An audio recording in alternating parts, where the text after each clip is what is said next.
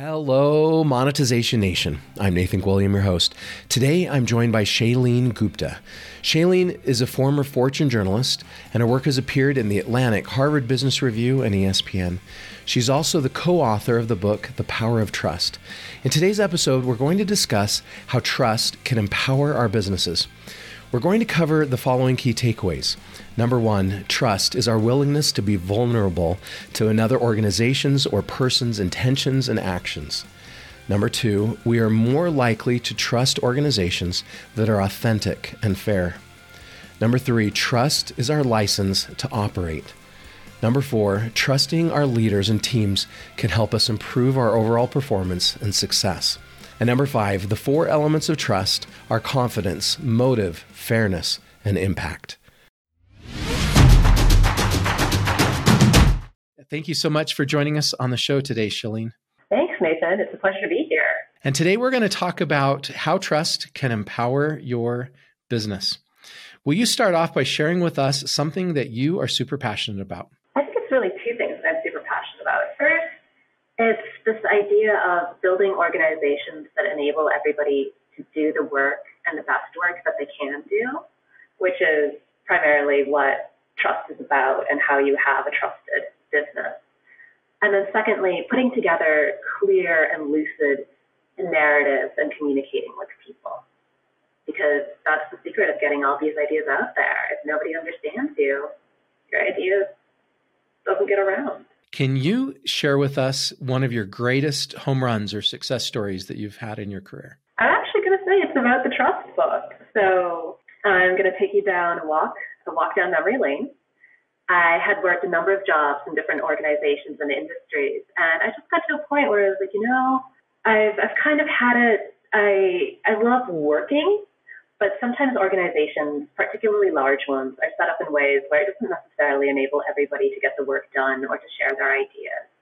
A lot of times it depends on having the personality or sort of being that A-type alpha person who's able to get the attention and resources, which I'm an introvert, I'm a writer, there's a little bit of struggle. And so I was like, all right, you know, I've had it, I'm going to quit, I'm going to be a starving novelist, it's going to be wonderful. Unfortunately, the world has the audacity to charge you rent when you decide to do these things. So I went off and I got a day job at Harvard Business School where I met Sandra Fletcher.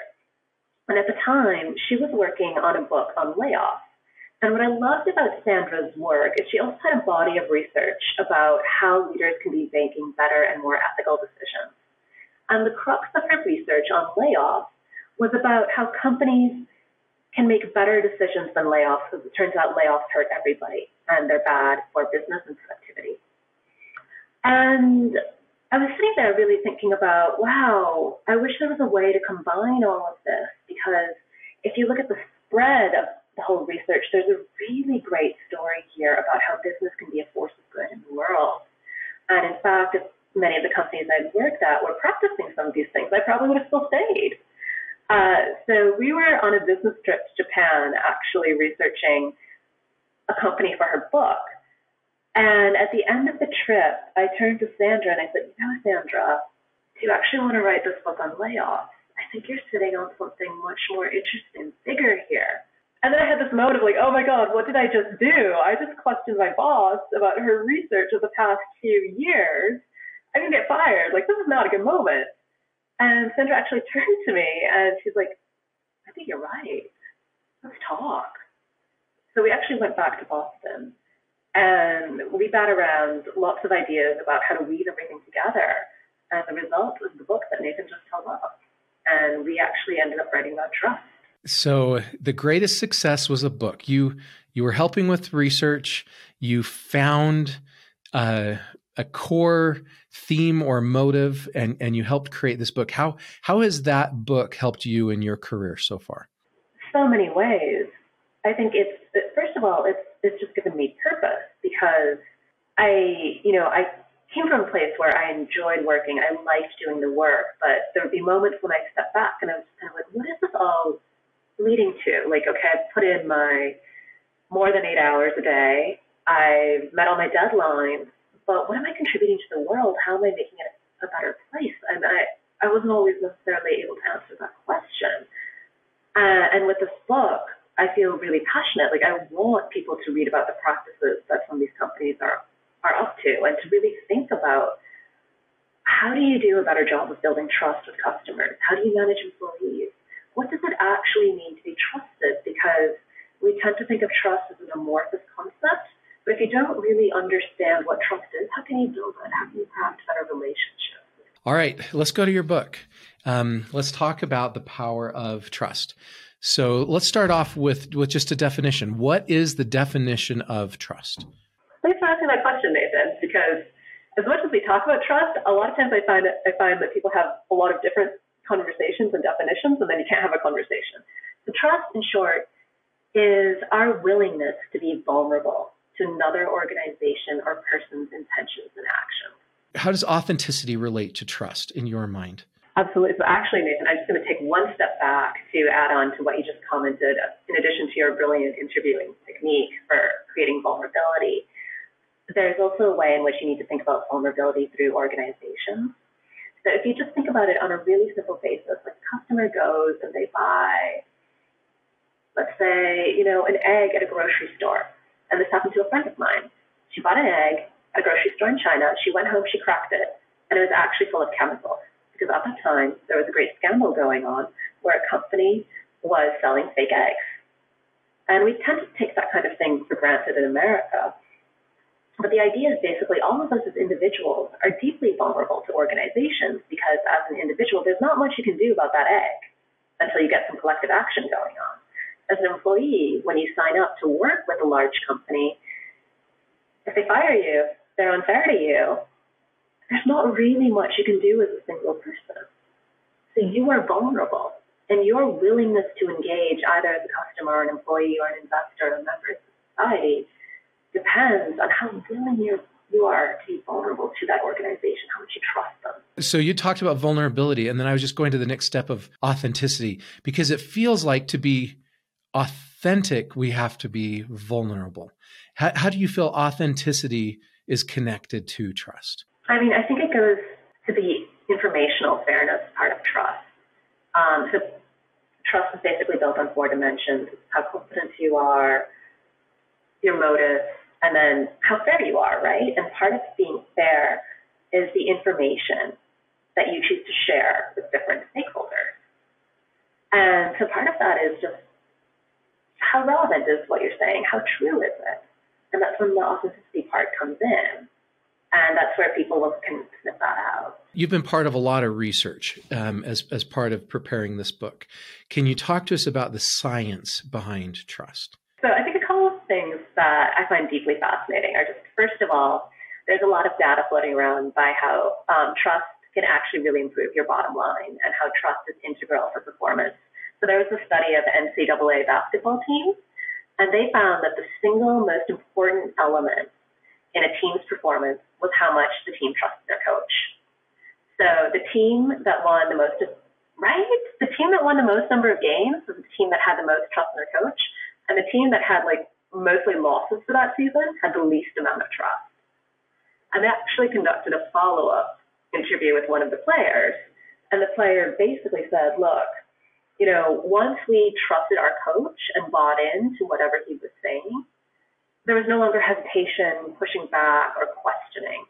They were able to really maximize practice time and work together. So if you think about that in a business context where businesses are built of teams performing together, that has a real impact on your bottom line. And so there's other studies that show that trust in leaders correlated with an improvement to your revenue. And then there's this great study which shows if you imagine all these businesses working together, a 10% increase in trust in the population is tied to a 1% increase in overall GDP of an economy. And when you think about how hard it is to move GDP, that's incredible. So, trust may be one of the most important things we can do to drive our global and local economies. Absolutely, 100%. What do you think the impact of trust is on a business? It's basically your license to operate. Saying before, like, picture my friend going and buying that egg. Is she ever going to buy an egg from that seller again? Not likely. And now, what if the seller releases a different product? very unlikely that she'll probably go and buy their eggs. And this might sound sort of airy fairy, but now when you think about the battles that we're going into with tech companies and sort of this angst that we're having collectively over do we use Facebook? How do we feel about it? What's our sorry, metaverse? How do we feel about it? Those are all issues related to trust. The amount of permission that we're going to give companies to innovate, to try new products, all comes down to how much we trust them. Okay, so how do companies build that trust? Oh, absolutely. So, four different elements. First is confidence. And, you know, this is where I think tech companies get it really right. It's the company's ability to deliver a product or service that works. And this is huge. Like, if you think about all the ways in which tech makes our life easier, the fact that I can call an Uber to my house through my phone instead of like trying to run down the street, flag down a taxi, which may or may not, may not stop for me. That's a big deal. But then there's three other elements of trust. And this is a lot of times where some companies stop thinking about how to build trust. The first is motive. On whose behalf are you acting? So we understand that companies have to make a profit. And a company that makes a profit is a good thing because it can employ people, it can write paychecks, it can create products and services we need.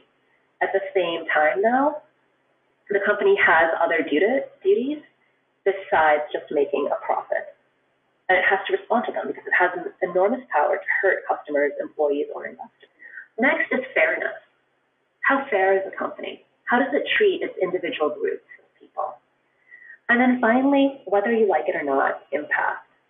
A company is responsible for the impact it has, even if they're unintended, because at the end of the day, what are we going to judge first? we're going to say, look, I bought this product from X company, it didn't work, I had to spend an hour on the phone with customer service, my life is worse. And trust breaks. And so our ability to trust is an individual personal calculus based on how those four different elements are going. Can you give me an example of a company or a couple of companies that have effectively built trust? Hmm. Okay. Um, so one of my favorites is Uber because it's complex. And so just give me a moment while I explain how Uber has actually built trust, which is if you think about the world before Uber and what it was like to get a cab, it was really hard. You didn't know how much the cab was going to charge you. And there's some reports that, you know, if you were a person of color in New York, a cab wouldn't necessarily stop for you or you'd take you to an outer borough. So Uber changed all of that. It made cabs affordable. It made them arrive at the click of a button. You knew exactly what you were going to get charged. And there's a system of good behavior for both the customer and the driver, so no more rude cab drivers. And that's a really big deal. And so when you think about the troubles that Uber had during 2017 and 2018, you also get a lot of people experiencing Uber angst, right? Where they're just like, oh, I don't feel good about Uber. I know they don't treat their employees well. There was this whole blog report by Susan Fowler about sexual harassment but at the same time, it's still using Uber. Am I just a bad person? What's going on? And the reality is that Uber did an excellent job of building trust through confidence. And it didn't do so great on motives or means. But because it did a great job on confidence, and then there's that whole impact thing where if overall your life is better because you use it, we're still going to engage. There's still some amount of trust there. Yeah, it seems like lately with Uber, a lot of the stories have to do with sexual assaults um, through Uber, and I I'm interested to see how they're going to build the trust through that. And obviously, going back to our original conversation, the first step of of building trust is inside out, right? They've they've got to figure out how to solve that problem, not just message to the world that they're safe, but they've got to actually make it safe. A couple positive things they did is one, they were willing to take a hard look at that data. So they published a safety report and two, they're actually building in safety features. And I feel like those are two very concrete steps because the first is just, you know, understanding that you've got a problem and actually being willing to look at the issue. And it, it gets a little complex, right? Because I think they did get some pushback and some horror when people saw the numbers because it's there, it's concrete, and it's not like, oh, everything is perfect and daisies, daisies and roses. Like there's there's an issue, but frankly, most people don't even get to the point of saying, okay, what is our problem? How do we quantify it? what are we going to do? They're not willing to be open to that. That's right. I remember when I was a kid, there was a, a cartoon called G.I. Joe, and uh, the the tagline of GI Joe was "Knowing is half the battle," Um, they would put that in at the end of every episode, right? Because knowing is half the battle, and and that's so true here, right? If if you've got a problem, knowing the problem, being willing to acknowledge the problem, that that's half the battle right there. Then you can attack it. But if you're not willing to acknowledge it, if you're not aware of it, you know, there's no way it'll ever get solved. Absolutely. And I wish actually that we as audiences were we're a bit better about acknowledging the importance of understanding the problem because sometimes we're I think we can be really hard on companies that are actually doing the work. For instance, Patagonia realized it had a problem with its secondary suppliers. So not even the people producing its clothing, but the raw materials.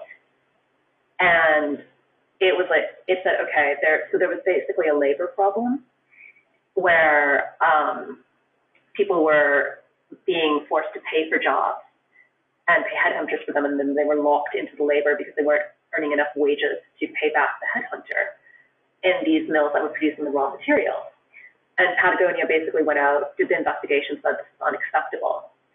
And it got a certain amount of flack because people were just saying, oh my gosh, Patagonia is trying to market itself as this company that really cares about labor rights and is trying to do the right thing. And look, it has issues.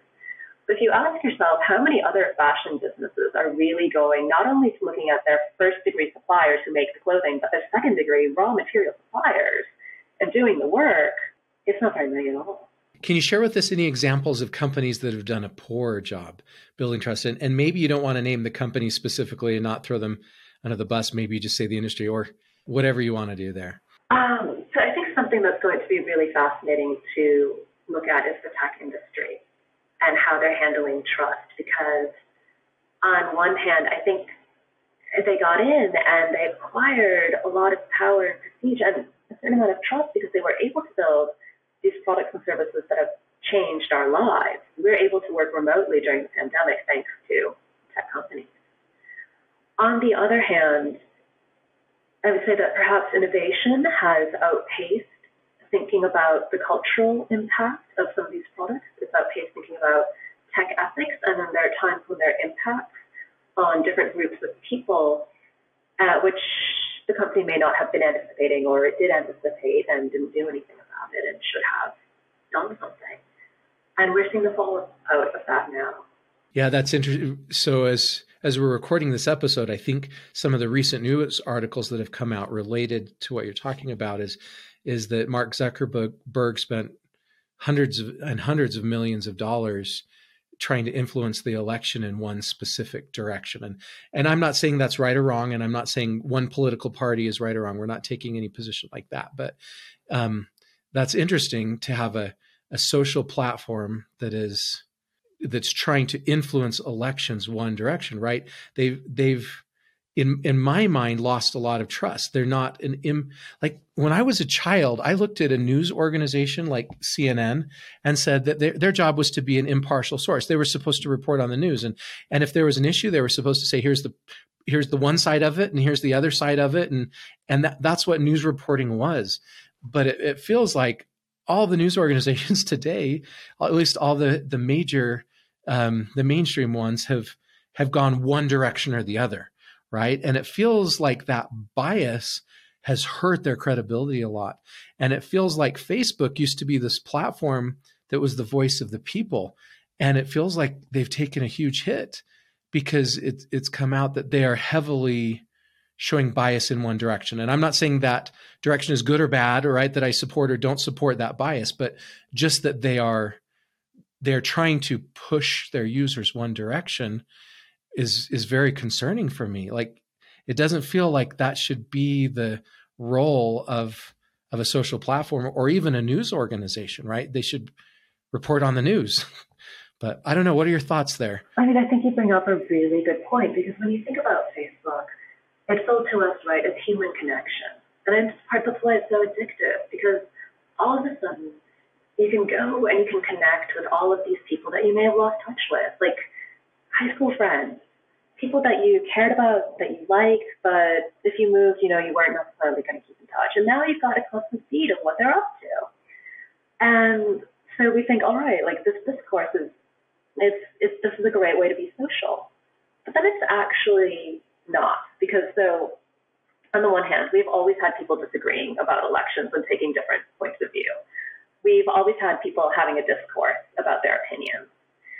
But what we haven't had is we haven't had a platform like Facebook where there's specific algorithms to raise or to lower some posts that can actually manage what is shown and how many people read it. And that's what's frightening because, first of all, we go in thinking this is an equal opportunity platform where everything gets sort of its moment in the sun and it's going to get seen more. If it's, it's something that people agree with, it's going to get more likes, etc. We didn't count on the possibility of like, oh, there are actually algorithms here which are analyzing based on emotion and are figuring out what should we see more of and are repopulating that. And that's also concerning because we have questions then about like what's in this algorithm? How does it work? What's the privilege? What does it prioritize? And we don't actually know. And then all of a sudden we're operating in a black box with human emotion. And that is frightening. I guess maybe I shouldn't go too far. I'll go too far in that direction, but I believe people should be able to share their opinions, right? I, I believe whatever it is, whether it's on one side of the issue or the other side of the issue and allow that conversation to happen. And when one group sees that it's their role to stifle the conversation of one side, that one one side, whichever side it is, is not valid, I, I think that's wrong. Thank you so much, Shalene, for sharing your stories and insights with us today. To learn more about or connect with Shalene, you can find her on Twitter on her website, ShaleneGupta.com, or find her book, The Power of Trust, on Amazon. And there's links to each of these sites on the blog post for this episode on our site. You can also get a free copy of my ebook, Passion Marketing, and learn how you can become a top priority of your ideal customers at passionmarketing.com. Thank you so much for joining me for this episode, and I wish you success in leveraging trust to empower your business. Do you want to become a better digital monetizer? To receive great monetization stories and secrets, please go to monetizationnation.com and join free. And if you liked today's episode, please subscribe to the show and share it.